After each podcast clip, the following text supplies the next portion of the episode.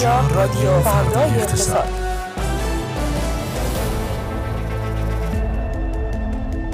روزتون بخیر. در این ساعت به صورت زنده با شما ایم از تهران. خیابان الوند استودیوی فرد اقتصاد با رادیو فرد اقتصاد. خوش آمدید خانم ها آقایان فرد اقتصاد امروز رو با من علی تسلیمی و من فاطمه رجبی. لطفا شنونده باشید. بیانیه پایانی نشست عربی اسلامی در ریاض با موضوع بحران غزه. لایحه بودجه 1403 اوایل آذر به مجلس تقدیم می شود کشف تخلفات اخیر در حوزه نان با استفاده از کارتخانهای هوشمند. ماجرای آرمین سارق اصلی بانک ملی و همدستانش. راه حل روزنامه دولت برای کاهش قیمت گوشت. تحمل کنید تا گوسفندهای وارداتی از پاکستان بره بزایند و بره ها بزرگ شوند. thank you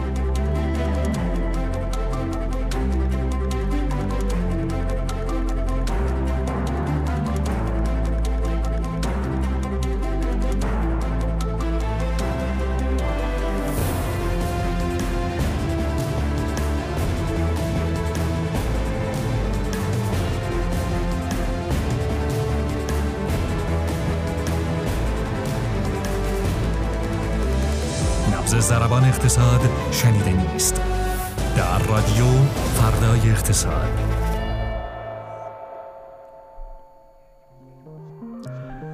سلام بر شما خانم ها آقایان. خوش آمدید به 81 کمین اپیزود از رادیو فردا اقتصاد که ما مشغول ضبطش در 20 روز از آبان ماه 1402 هستیم. خوشحالیم که باز هم از استودیوی تهران همراه شما عزیزان هستیم. عذرخواهی می‌کنم اگر در زمانمون در نحوه اجرامون شاید کوتاهی هایی بود شاید مورد پسند شما نبود.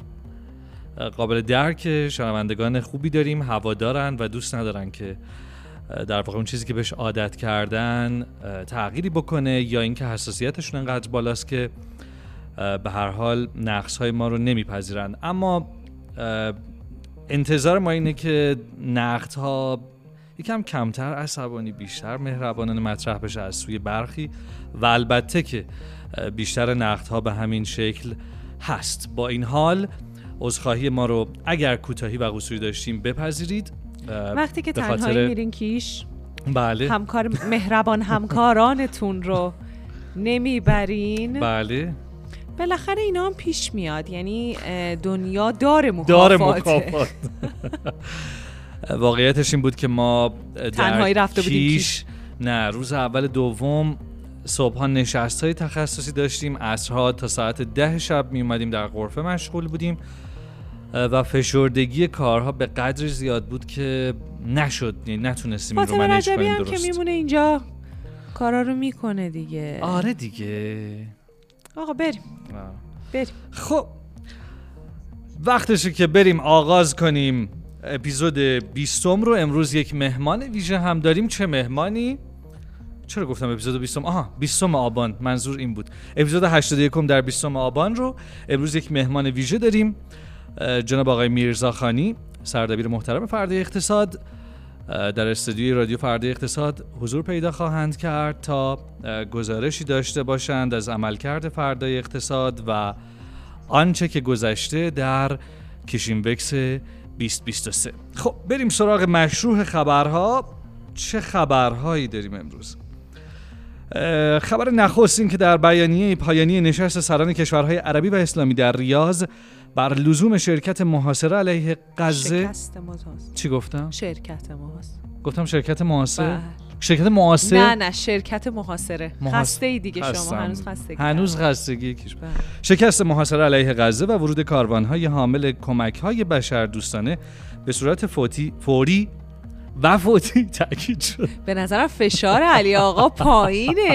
یه آبقندی آب نمکی چیزی باید بریم. قبل از این برنامه هم آخه ما یه ضبط یک ساعت بله. دو ساعت دو یک در رابطه با این بیانیه باید بگیم که تقریبا همونطور که انتظار می‌رفت تمام کشورهای شرکت کننده در این بله. نشست به شکل قاطع محکوم کردن. همونطور که باز هم انتظار می‌رفت سریعترین و تندترین موزگیری ها از رئیس جمهور ایران دیده شد که اعلام کرد که هیچ راه حلی غیر از راه حل تشکیل کشور فلسطین از بر تا نهر پذیرفته نیست و هر شهروند فلسطینی هم از مسیحی و یهودی و مسلمان یک رأی باید داشته باشه و هیچ راه حل دیگری مد نظر نخواهد بود. صحبت های دیگه هم بود. همون موضع قبلی جمهوری اسلامی که میگه انتخابات برگزار بشه. بله. بله بله انتخابات یک کشوری در واقع در بله. کشور فلسطین کشور بله واحد بله. فلسطین از اون طرف خب حضور آقای رئیسی با چفیه در عربستان خودش توجه رسانه ها رو جلب کرد صحبت هایی که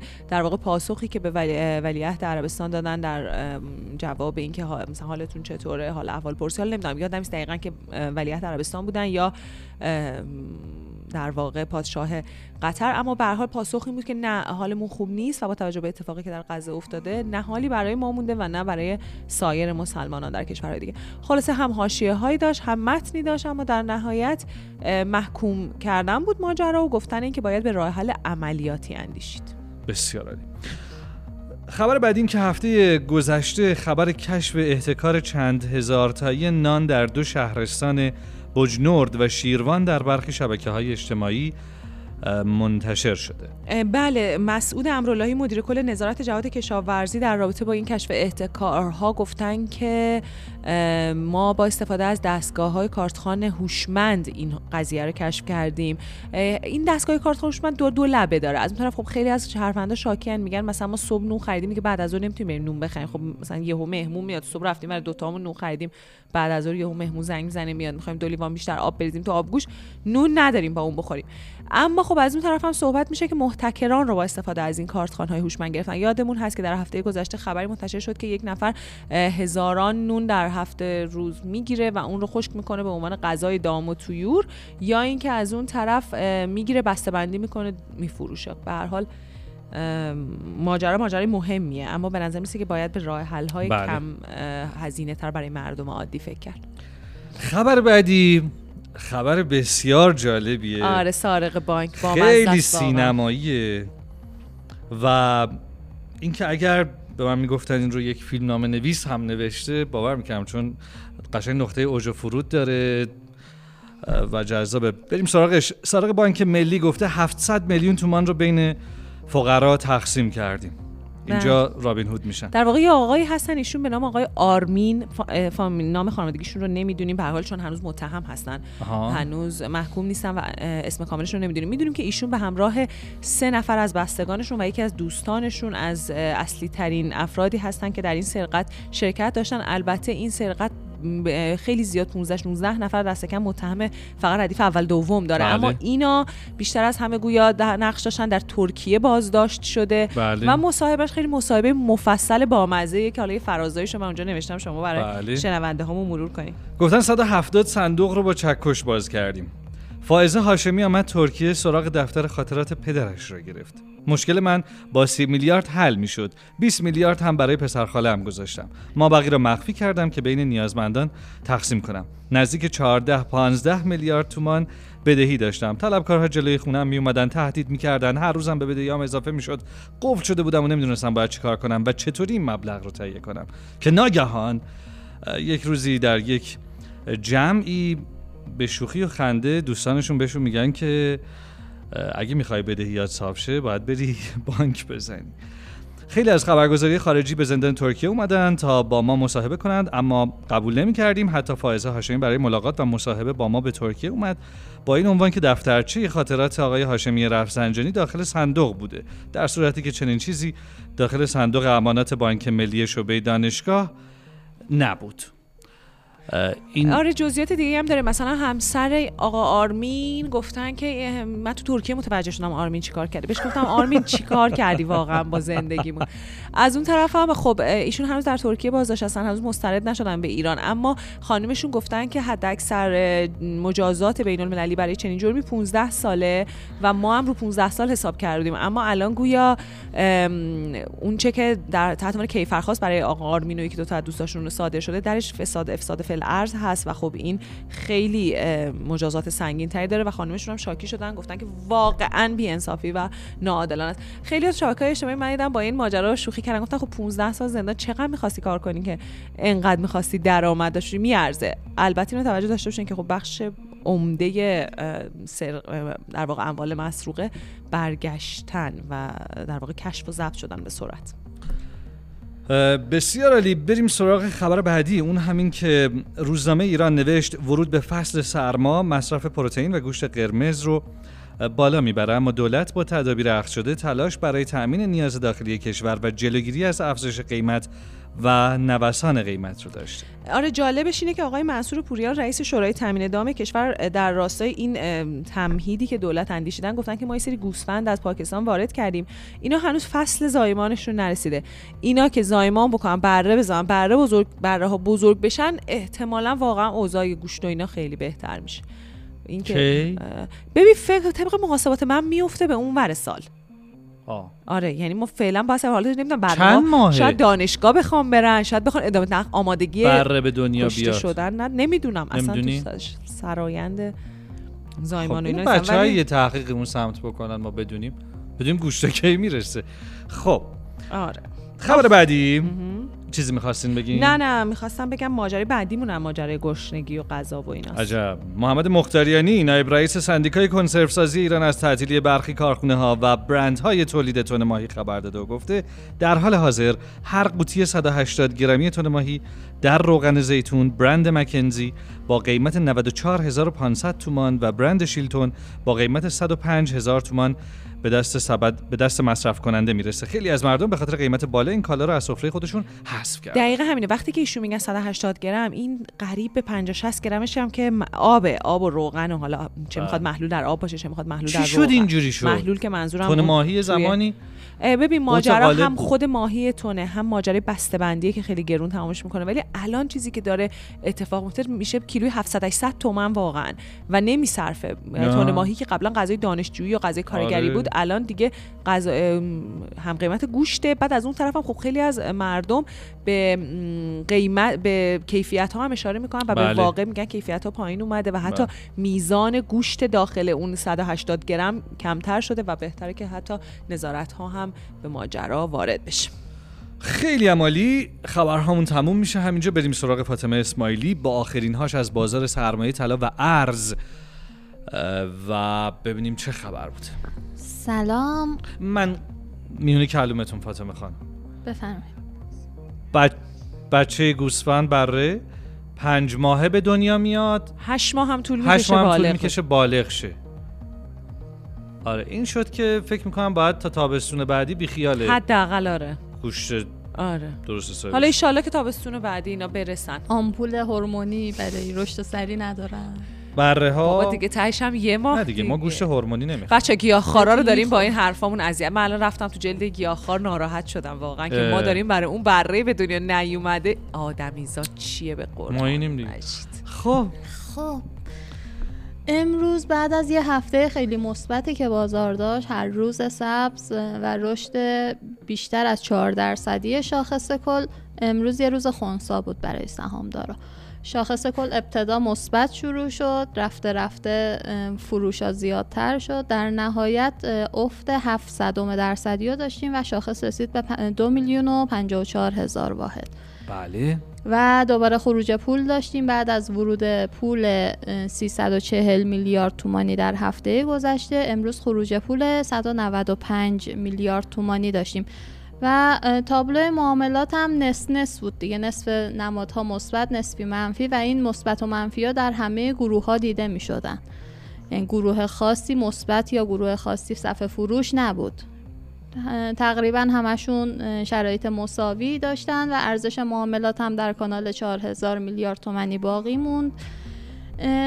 من حالا خیلی هم وقتتون رو نمی‌گیرم. با توجه می‌دونم برنامه خاص و مهمان ویژه دارین.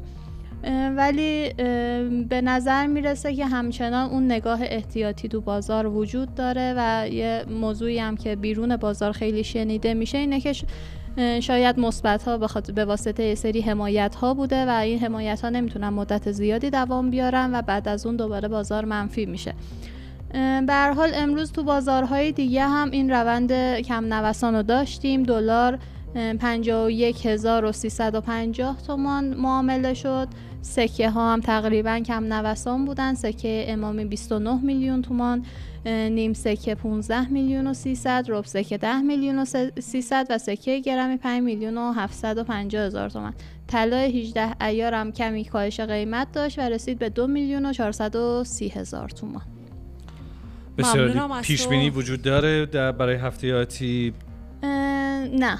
کلا بازار از پیش بینی پذیری خارج شده.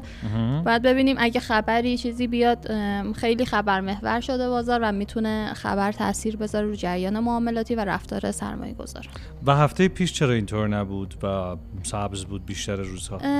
چون ما کیش بودیم یا؟ نه هم می‌تونه عامل تکنیکال باشه شاخص به محدوده ای رسیده بود که نظر خیلی جذاب بود عوامل بنیادیش می‌تونه به سهامی باشه که پیپریایی خیلی پایینی داشت و در نهایت همون نگاه کوتاه مدتی که تو بازار وجود داره و طبیعتا بعد یه رشد 4 درصدی تو شاخص و قیمت هایی که ممکنه 7 درصد رشد کرده باشن یه شناسایی سودی می‌کنن. درست. بسیار علی متشکرم. فاطمه اسماعیلی. باهات خداحافظی می‌کنیم تا مرسی. اصرتون بخیر. روزهای آتی. وقتش رسیده که من دعوت کنم. از سردبیر محترم فرد اقتصاد جناب آقای میرزاخانی که به ما بپیوندند برای نخستین بار به میز رادیو فردا اقتصاد تا در خدمتشون باشیم. سلام و درود. منم سلام عرض می‌کنم خدمت شما و خانم رجبی و همه مخاطبان رادیو فردا اقتصاد. وقتتون بخیر. صاحبش اینجاست. خلاصه. اگر که حرفی حدیثی کامنتی داستانی چیزی دارید فرصت خوبیه که با ایشون و ما در الان داره یارگیری می‌کنید نخه نخه دارم اطلاع میدم. شنونده هم بدونن که کی جلوی ما نشسته. بسیار علی جناب آقای میرزاخانی هفته گذشته کشین وکس 2023 برگزار شد. فرد اقتصاد حضور فعالی داشت هم در نمایشگاه و هم در مرکز همایش های بین المللی جزیره کیش نشست هایی رو داشتیم نشست های تخصصی پنل های تخصصی از چند و چونش می‌خوایم از زبان شما بشن در واقع پیش از اون من می‌خوام برای شنونده هامون بگیم که چرا اساسا کشین وکس مهم بود؟ بله. بله. عرض شود که من یه توضیحاتی میدم. شما هر جایش فکر کردین که در واقع ناقصه و اینا بپرسین که من کاملش بکنم آخرش هم همینطور. ببینید اونجا در کیشین وکس یک بخش محتوایی داره که رسانه فردای اقتصاد تقریبا میشه گفت که مهمترین بخش محتوایی رو پوشش داد اونجا. حالا این محتوا چه محتوایی بود؟ همایش چه محتوایی بود؟ و چرا تفاوت داشت با محتواهای دیگه؟ و افرادی که ارائه کردند چی بود؟ من اونا رو توضیح میدم. ببینید تا کنون شاید مسائل اقتصاد ایران به صورت جزیره و شاید بشه گفت نقطه ای زیاد در واقع در موردش افراد صحبت کردن مقاله منتشر کردن پژوهش انجام دادن سخنرانی کردن و الی آخر. و اینا هیچ وقت به هم متصل نبود و در ارتباط با مسائل اجتماعی و سیاسی هم هیچ وقت ارائه نشده بود. این اولین بار بود در کیش که به همت فردای اقتصاد یک همایشی برگزار شد که تمام ابعاد مسائل اقتصادی از زاویه های اجتماعی و سیاسی هم مورد بررسی قرار گرفت. یعنی هم علت ها گفته شد و هم راه حل ها حالا من توضیح میدم یه مقداری وارد بله. در واقع داستانش بشم. بله. ببینید کلا یکی از سوالاتی که در اقتصاد ایران مطرحه اینه که چرا اقتصاد ایران با این تنوع بسیار زیاد از مشکلات مواجهه؟ و آیا این مشکلات صدها مشکلن یا یه مشکلن؟ خب اینو یکی از سوالاتی که اونجا جواب داده شد اینه. و ریشه این مشکلات چیه؟ خب من اول اینو جواب میدم بعد وارد این بخش اجتماعی و سیاسیش میشم. ببینید در پاسخ به این میگیم که نخیر اقتصاد ایران با صدها مشکل مواجه نیست. یک سرچشمه ای داره که این صدها مشکل و هزاران مشکل از اون سرچشمه در واقع نشأت می‌گیرن. اون سرچشمه چی هست؟ سرچشمه ناترازی بودجه هست. یعنی دخل و خرج در واقع دولت با هم نمی‌خونه. خب و چون نمی‌خونه مجبور میشن به در واقع استقراض از بانک مرکزی که در ادبیات عمومی به چاپ پول یا خلق پول در واقع اشتهار داره. و این پول وارد چرخه اقتصاد میشه تقاضای عمومی رو افزایش میده در حالی که در مقابل این عرضه افزایش پیدا نکرده. خب وقتی تقاضا افزایش پیدا می‌کنه یعنی شما میزان تقاضایی که برای 10 تا سیب بود اینو تبدیل می‌کنی به مثلا این پول موجود در اقتصاد رو تبدیل می‌کنی انگار برای 20 تا سیبه. ولی 20 تا سیب که نشده که این 10 تا سیب همچنان. خب این 10 تا سیب قیمتش بالا میره. حالا این 10 تا سیب یعنی کل تولیداتی که در اقتصاد هست. کل در واقع سبد کالایی که قابل عرضه هست در سوپرمارکت و خدمات و الی آخر. خب وقتی این اتفاق پس ما تقاضا رو افزایش میدیم به دلیل اون ناترازی بودجه و ناترازی های دیگه که زیل اون هست ناترازی نظام بانکی ناترازی صندوق ها قیمت ها بالا میره. قیمت سطح عمومی قیمت ها که بالا میره تفاوت داره با گرانی. گرانی موقعیه که شما همه قیمت ها تقریبا ثابت یک قیمت خاص بالا میره. اون گرانیه یعنی قیمت نسبی بالا میره.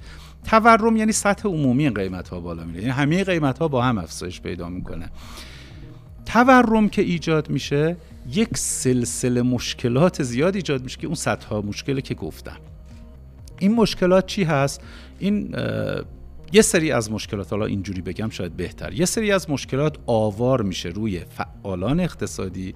یه سری از مشکلات آوار میشه روی عموم مردم. اون مشکلاتی که آوار میشه روی فعالان اقتصادی یعنی بنگاه های اقتصادی هزینه تولید اینا رو بالا می‌بره. اون سری اون یه سری مشکلات هم آوار میشه روی مردم که باعث فقر میشه باعث شکاف طبقاتی میشه باعث نمی‌دونم کاهش رفاه مردم میشه و الی آخر.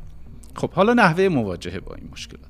اون مشکلاتی که در واقع آوار میشه روی بنگاه های اقتصادی یا فعالان اقتصادی چه اتفاقی میفته یعنی برای اینا یعنی مثلا ارز مورد نیاز اینها رو هزینه تأمین ارزشون رو بالا می‌بره قیمت دلار رو بالا می‌بره. خب اینا باید مواد اولیه وارد کنن.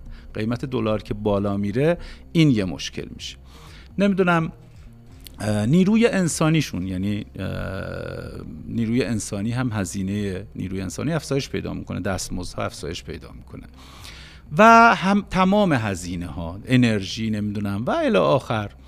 خب چون تورم یعنی فشار روی سطح عمومی قیمت هاست.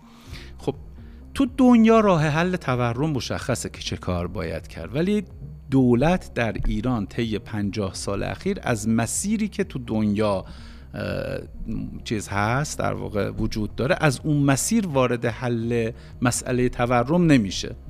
که در واقع مثلا به بنگاه ها میگه که تو درسته هزینه هات بالا رفته ولی تو حق نداری قیمت ها تو ببری بله قیمت ها سرکوب میشه. خب بنگاه میگه که یعنی یه دیالوگی شکل می‌گیره حالا چه در واقع به صورت فرضی بین و البته به صورت واقعی بین بنگاه ها و دولت. خب آقا تو هزینه های منو بردی بالا قیمت رو اینجا نگه داشتی. من چیکار کنم؟ میگه هزینه ها تو میارم پایین. نمی‌ذارم هزینه بره بالا. چجوری؟ قیمت ارز رو سرکوب می‌کنم. یارانه میدم. یارانه میدم. نمی‌دونم وام بانکی رو برات ارزون تموم می‌کنم و الی آخر. خب قیمت ارز رو سرکوب می‌کنم میشه چی؟ راند فساد اون چهار و دیویست دیگه اینا چون برای مردم مشخصه که چهار و دیویست چه پیامدهایی داره من توضیح نمیدم. این میشه یه مشکل در بازار ارز. خب وام بانکی رو براتون ارزون تموم می‌کنم. ناترازی نظام بانکی و فساد فرا چون عمده ثروت های به قول خود در واقع سیاسیون بادآورده از همین وام بانکی ایجاد میشه. طرف 4 درصد 10 درصد حتی 18 درصد وام می‌گیره میره دارایی می‌خره. پس بده که دیگه چه اهمیتی داره آره حالا پس دادنم حالا فرض می‌کنیم پس هم بده که در واقع بازم این اتفاق میفته دارایی ها قیمتش 50 60 درصد تو این چند سال اخیر. همه دیگه اینا ملموسه دیگه برای همه دیگه فرضیه نیست خاطره است.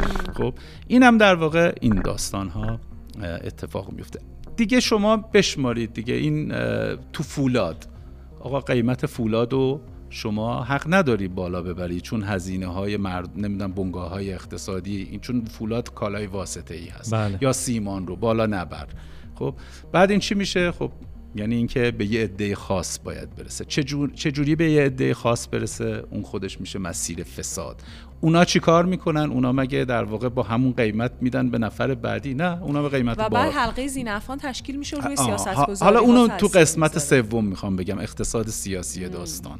خب این در واقع تصویری از مشکلات اقتصادی هست. اون مشکلاتی که در واقع روی مردم آوار میشه. شما می‌دونید که الان تقریبا افراد زیر خط فقر یا در حول و حوش همون خط فقر نزدیک یک سوم است طبق آمار رسمی. خب حالا اینو تو دنیا دو نوع حکمرانی در واقع اجتماعی وجود داره. ما با این حجم از فقرا یا با این حجم افرادی که به زیر خط فقر سقوط کردن رفاهشون کاهش پیدا کرده با این افراد چجوری در واقع باید تعامل بکنیم؟ اینجا دولت مسئولیت داره. نمیگیم مسئولیت نداره. برعکس این تصوری که مثلا فکر می‌کنن که علم اقتصاد یا در واقع اقتصاد آزاد یا به قول رفقامون رو نئولیبرالیسم در واقع به این مسئله بی توجه اینجور نیست. دو تا روی کرد وجود داره. برای اینکه ما با افرادی که به زیر خط فقر سقوط کردن رفاهشون کاهش پیدا کرده اینو باید چه کار باید کرد؟ یک افرادی میگن خب همون قیمت رو سرکوب کن دیگه. خب که اون نتیجهش باز میشه. شما یه قیمت هایی می‌بینید مثلا برای خودرو یه قیمت هایی که مثلا چیز دیگه دور از واقعیت. یه قیمتی هم تو بازار می‌بینید. و اون مردم هم نمی‌فهمن چه بلایی داره بله اون مردم هم فکر می‌کنن که حالا بذار منم یه پنج سال منتظر بدونم یه دونه از اونا نصیب من بشه. اوکیه دیگه. در حالا شما اینو ضرب در تعداد زیادی از این قیمت هایی که سرکوب شدن و مردم فکر می‌کنن اینا رو در واقع دولت داره سرکوب می‌کنه قیمت دستوری می‌ذاره برای کمک به اونها. و چون نقطه مقابل رو ندیدن فکر می‌کنن که خب همینم هم غنیمته بهتر از هیچیه. در حالی که توی دنیا هیچ جایی تقریبا ما نداریم که با سرکوب قیمت یا در واقع با قیمت دستوری از مردم حمایت بشه. معمولا با پکیج های افزایش قدرت خرید انجام میشه. حالا من یه خلاصه ای بخوام بگم. میگن که یک خط فرضی هست خب یه خط فرضی درآمدی هست. یا افراد بالای این خط فرض فرضی درآمدی هستند یا پایین این خط فرضی درآمدی هستند ما باید از بالای این خط فرضی درآمدی مالیات بگیریم و به یعنی مالیات مثبت میشه. به پایین این خط فرضی درآمدی باید مالیات منفی یعنی یارانه بدیم. این مکانیزم های مختلفی داره که قدرت خرید اینها رو بالا می‌بره. حتی تو آمریکا چک میره در خونه شد چک نقدی که شما چون درآمدت مثلا اینجوری بوده شما این قدرت خرید تو بالا ببر که حالا من وارد مستاقاتش نمیشم خیلی فراوان هست. این حکمرانی اجتماعی یعنی نحوه مقابله با مسئله فقر و سقوط رفاه و اینها هم که در واقع تحت تاثیر اون ناترازی شکل می‌گیره تو دنیا به این شکل حکمرانی اجتماعی ما به شکل همون تنها سرکوب قیمت رو بلده چیز دیگه ای بلد نیست. این هم باعث میشه که باز اون سرکوب قیمت فساد و مشکلات دیگه رو تقویت می‌کنه. خب یعنی همون هم نحوه مواجهه با تورم در اصابتش به بابونگاه های اقتصادی مشکلات رو تشدید می‌کنه هم در اصابتش با مردم مشکلات رو تشدید می‌کنه. یعنی داریم چرخه تورم رو تشدید می‌کنیم. مسئله سوم اقتصاد سیاسی داستان که شما احتمالا خیلی علاقه مندی سوال اینه که آقا مگه مسئله تورم الان راه حل نداره؟ اگه راه حل داره و 150 60 کشور اینو حل کردن و شاید بیشتر چون تعداد کشورها ما آخرش نفهمید 150 تا 190 تا 200 تا بالاخره کشورهای آره. کوچکی هم هستن. خب تقریبا جز کشورهایی به عدد انگشتان دست یک دست. خب همه تورم رو حل کردن. بعضی از این یک دست یا دو دست هم اسماشون رو الان بخونیم هیچکس نشن... اصلا نشنیده این اسم ها رو. پس چرا ما نمی‌تونیم حل کنیم؟ الان راه حل تورم رو در گوگل search کنی هست عملیات بازار باز و اینا. اینا همش هست. یعنی راه حل هست. چرا حل نمیشه؟ خب دو تا در واقع فرضیه هست اینجا. یک فرضیه که مال شاید ما قبل این ده 20 سال اخیر هست که می‌گفتیم نابلدن. سیاست گذارامون بلد نیستن آشنا نیستن با ادبیات هرچند که ادبیات مهار تورم مربوط به دهه 80 میلادی هست مهار تورم و همه کشورها هم از همون مسیر تورم رو کنترل کردن و زیر در واقع تورم رو تک رقمی کردن هیچ کشوری جز از مسیر همین در واقع مرسوم ادبیات علم اقتصاد نتونسته تورم رو مهار کنه. همه از یک مسیره این در واقع دیگه روشنه. پس چرا ما نمی‌تونیم؟ پس یک فرضیه اینه که آقا بلد نیستن ولی فرضیه ای که اخیرا شکل گرفته اینه که دیگه گروه های زینف خیلی قدرتشون زیاد شده در مثلا ده 20 سال اخیر. یعنی گروه هایی که منتفع هستند از درآمد اینها خودشون یه قدرتی شدن و اجازه نمیدن به شیوه های مختلف با اخلال های مختلف یا حتی با در واقع اون الغاء ساده انگاری به سیاست گذاران که این تورم از مسیر علمی در واقع حل بشه. یعنی من اینجوری می‌تونم تصویر بکنم ماجرا رو که مخاطبا خوب متوجه بشن که اگر در واقع هر مسئله ای که روی طرح مسئله ای که روی میز سیاست گذاران قرار می‌گیره دو تا راه حل هم همزمان قرار می‌گیره. یک راه حل که خیلی خیلی در واقع منزویه همین راه حل علمیه. یک راه حل که در واقع تقویت همین مناسبات موجوده که زینفعان هم به نوعی منافعشون در گرو همون راه حل.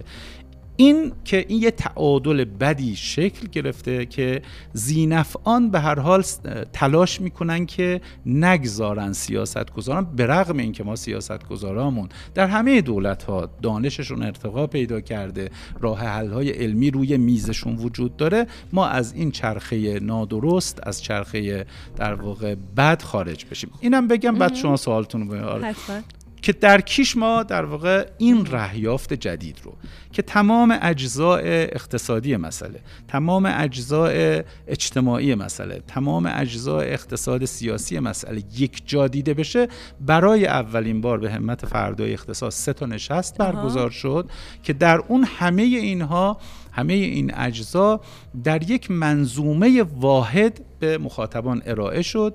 در سه تا نشست و یک نشست البته خدمت شما عرض شود چشمانداز آینده اقتصاد ایران بود با این وضعیت. که حالا من توی بخش بعدی که افراد رو می‌خوام بگم چه کسانی بله، مشارکت بله. داشتن خدمتتون میگم یه انتقادی که خب خیلی وقتا به امثال این بحثا میشه اینه که اونقدر علمی و اونقدر مثلا اقتصادی بحث می‌کنن که فراموش میشه که ما در چه بستری داریم همه اینا رو مطرح بله، می‌کنیم. اینکه آیا واقعا ایران مثلا با شرایطی که داره با توجه به خب به هر حال منازعات سیاسی که با جهان داره تحریم هایی که وجود داره موازنه قدرتی که تلاش می‌کنه در منطقه ایجاد بکنه آیا باز همه این راه حلا در موردش جواب میده؟ آیا نشست های ما در کیش به این شرایط هم پرداخت؟ بله, بله. اتفاقا یک سوال بسیار مهم بود که در نشست چهارم مطرح شد. اینکه الان مسئله ما این تنش های بین المللی هست تحریم ها هست یا مسئلهمون همین راه حل های در واقع منهای این تنش ها هست یا اینکه اینا قابل جمعه. ما یه، یکی از اقتصادان ها یه بار یه نکته جالبی می‌گفت. شما یک نقطه مرزی هست بین پاکستان و هند که اونجا همیشه مقدمات جنگ وجود داره. یعنی سرچ هم بزنید این وجود داره که این صبح در واقع صبح که شروع میشه این افراد ارتش پاکستان این سمت افراد ارتش هند در اون سمت شروع می‌کنن به رژه رفتن و کری خونی میگین کری خونی به هم دیگه و یه عده هم اینور در واقع پاکستان رو تشویق می‌کنن یه هم وایرال میشه بله, بله.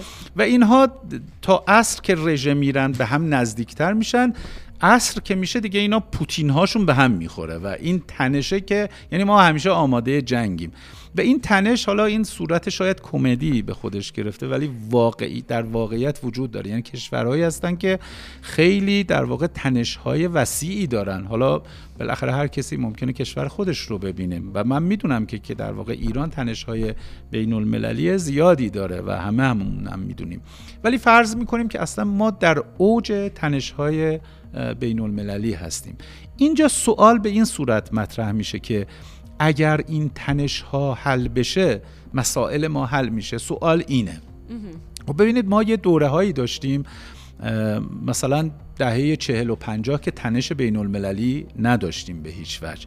ولی دهه چهل اقتصاد ایران خوب کار می‌کرد. دهه پنجاه بدون اینکه اتفاق سیاسی بیفته چون اتفاق سیاسی در پنجاه هفت افتاد. بله. قبل از پنجاه هفت بدون اینکه ما تنش سیاسی داشته باشیم اقتصاد ایران به شدت وارد دوره در واقع تورمی بسیار بالا شد که از جنگ جهانی در واقع دوم به این سو بی سابقه بود یعنی عدد تورم.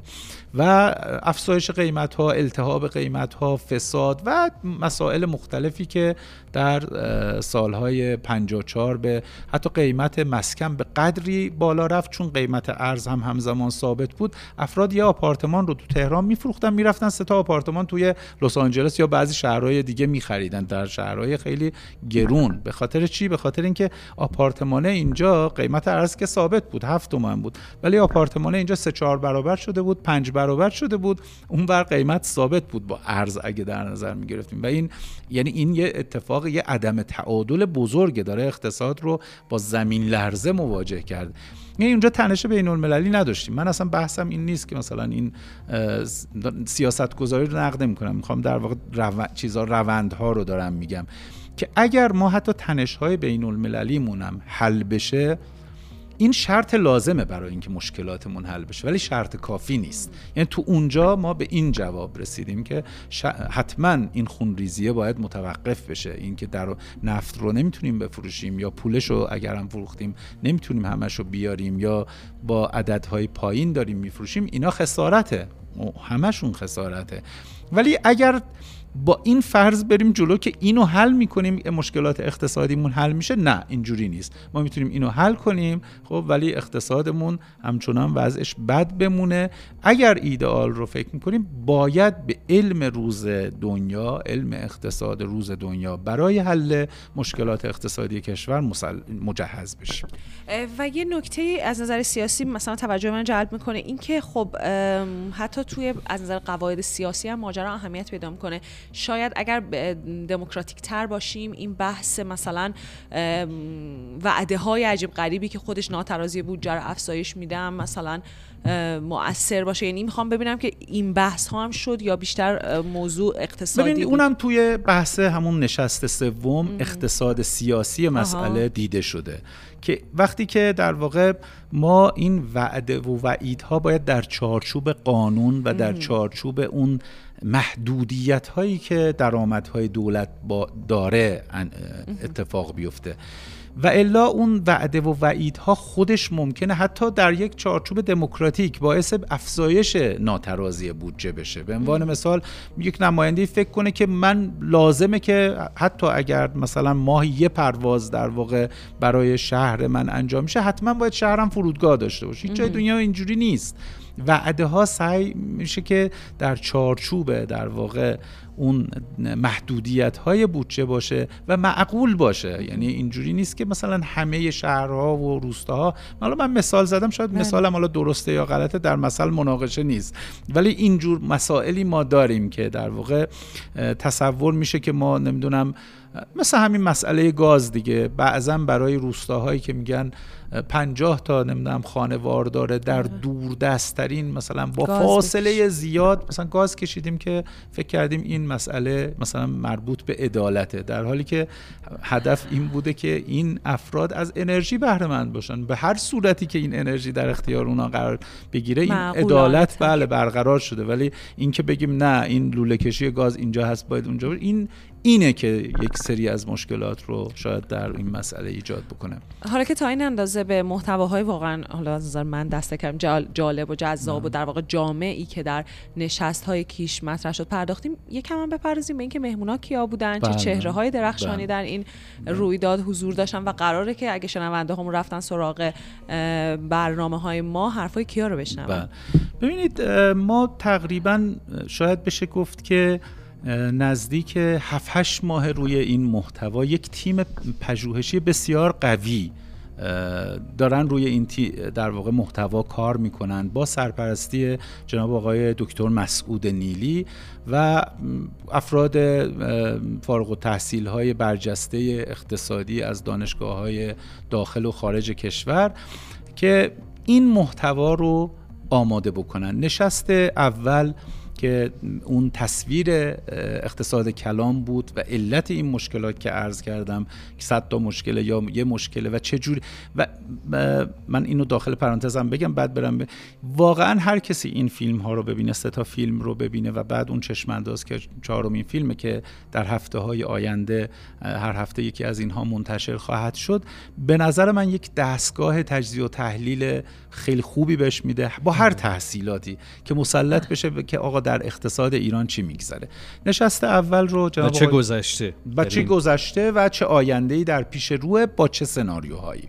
نشست اول رو که بحث های اقتصادی بود جناب آقای دکتر نیلی با سرکار خانم دکتر محبوبه داوودی که از همکاران خودمون هستن دبیر اقتصادی کلان مجموعه هستن ارائه کردن. برای هر نشست ما یک پنلیست گذاشته بودیم به عنوان منتقد که مخاطبا که می‌بینن به عنوان یک فردی که اصلا از محتوا خبر نداشت. اون رو نقد بکنه و نظر خودش رو اعلام بکنه که نشست اول جناب آقای دکتر بهکیش بودن. نشست دوم که زاویه اجتماعی مسائل بود خانم سرکار خانم دکتر کاویانی ارائه کردن که چند بارم تو برنامه های مختلف فرد و اقتصاد بودن. با باز هم با حضور دکتر نیلی. منتقد در واقع این نشست هم جناب آقای دکتر داوود سوری بودن که تو حوزه اقتصاد اجتماعی بسیار کار کردند. نشست سوم توسط آقای نوید رئیسی باز هم در کنار آقای آقای دکتر مسعود نیلی با سرپرستی ایشون ارائه شد. اقتصاد مقدمه بر اقتصاد سیاسی ایران در چهار دهه اخیر. منتقد این نشست هم جناب آقای دکتر سرزعیم بودند ما نشست چهارمی هم داشتیم که چشمانداز اقتصاد ایران در سناریوهای مختلف برای آینده که جناب آقای دکتر سید علی مدنی زاده ارائه کردن. یه پنل بسیار خوب هم و با افراد بسیار شاخص هم داشتیم. جناب آقای دکتر موسا غنی نژاد جناب آقای دکتر نیلی خودشون جناب آقای دکتر علی نقی مشایخی و جناب آقای دکتر بهکیش. بسیار عالی. خیلی پروپیمان جناب آقای میرزاخانی من یک سوال برام باقی میمونه و اون بله. اینکه الان که این رهیافت جدید ارائه شده که چون جا حضور داشتم تایید می‌کنم که هم بسیار جامع بود بله.